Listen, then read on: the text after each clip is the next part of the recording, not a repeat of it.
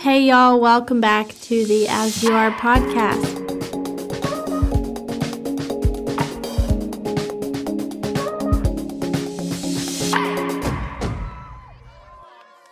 I love this part of my job. I love that we get to record a podcast and that people are listening to them. I mean, it's pretty cool. So, it's just Anna this week. Um, Emily and I are switching it up, and she'll be on next week. I'm on this week. We're going to do it a little bit more of a devotional style than a conversation, but then we'll be back together. We are just so excited about this season with As You Are um, and wanted to take some time on the podcast just to kind of slow down a little bit and dig a little more into scripture and just what we feel like the Lord is teaching each one of us. And so I'm excited to share with y'all about what I feel like I've been learning. All right, y'all, so let's jump in. Um, I think most of you are probably college age girls, but maybe you're in post grad, or maybe you somehow stumbled upon the As You Are podcast and you're in neither of those camps, and we're just glad that you're here. But I think one thing that is so applicable to all of our lives, no matter what stage of life we're in, is that we all have to wait. Yes, you heard that right. Wait. That is something I feel like I have been learning a lot about recently. My husband and I recently moved to Richmond, Virginia, and while the move's been really fun, it's also been really challenging and it has caused us to have to really rethink and make new friends, figure out new jobs. And there's been a lot of waiting in that process. There's been a lot of confusion and frustration and loneliness as we wait to figure out who are our good friends in Richmond going to be? What job will I have here? What will community look like for us here? And I know that I'm not alone in that. I know that that's something that we all walk through in different seasons of our life is waiting for something. Maybe you're waiting expectantly for a job offer to come through or to find out about a summer internship. Maybe you're waiting for somebody to ask you on a date night. Maybe you're waiting to get a grade back from a teacher. Maybe you're listening to this and you're literally waiting in the grocery store line. The thing is, y'all, we all have to wait. And what's so crazy to me about waiting, I realized this the other day, we really don't have any control over how long we wait. There's very little we can do oftentimes to speed up the amount of time that we're waiting, especially when we're waiting for something significant. Most of the time, those seasons require a lot of patience, they require a lot of trust, and more often than not, they can be kind of frustrating. And so, if you're like me and you're in a season of waiting or looking towards the future, wondering what's going to happen next, I want to share a scripture with y'all that I read that helped me realize that waiting is not equivalent to wasting. I think a lot of times in our culture, we've been told that when we're waiting, we're wasting time. So we do everything we can to eliminate the waiting and to make it faster, to make it go by quicker. But the reality is that's just not true. Our waiting is not wasting. And it doesn't have to be passive. We don't have to be passively waiting on things. So I want to read to y'all Psalm 130.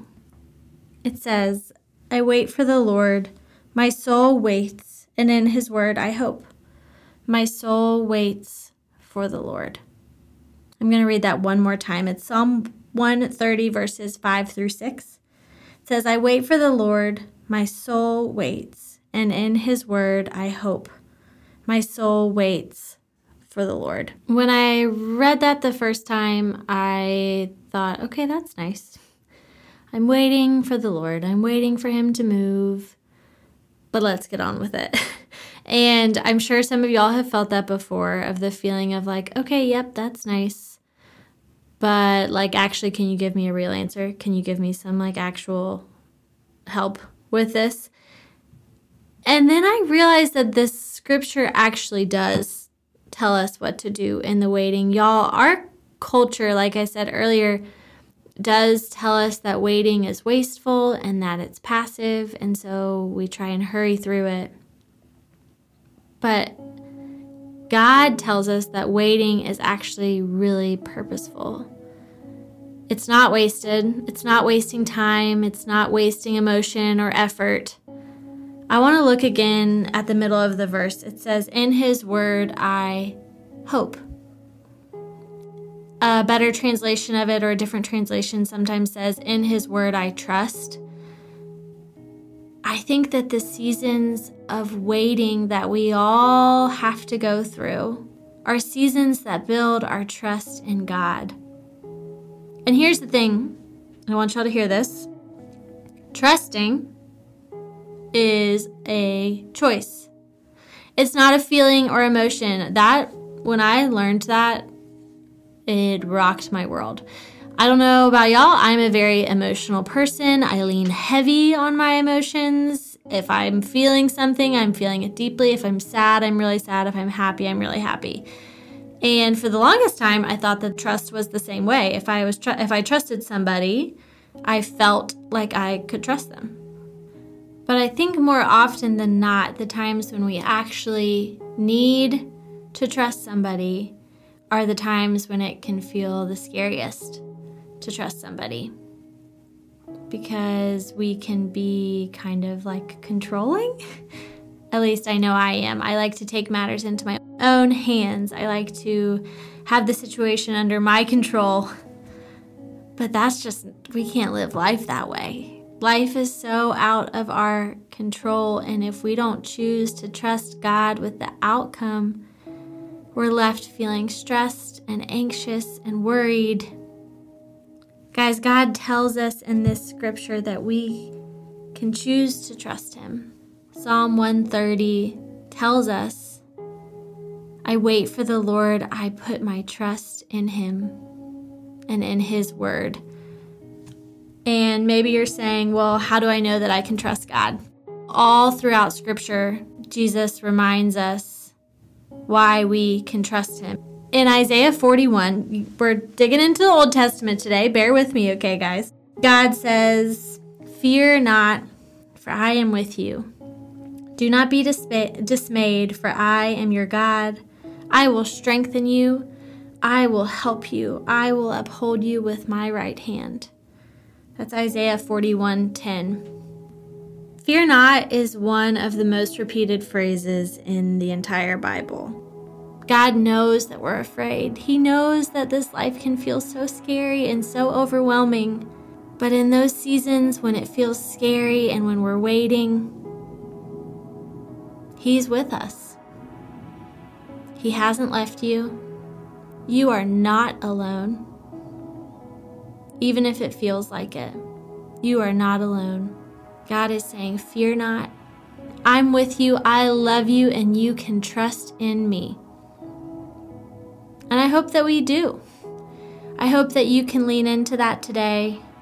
Whatever season of life you're walking through, I hope that you can know that this season of waiting, if that's the one that you're in, is not wasted we're not wasting our lives when we're waiting on God. We're right where He wants us to be.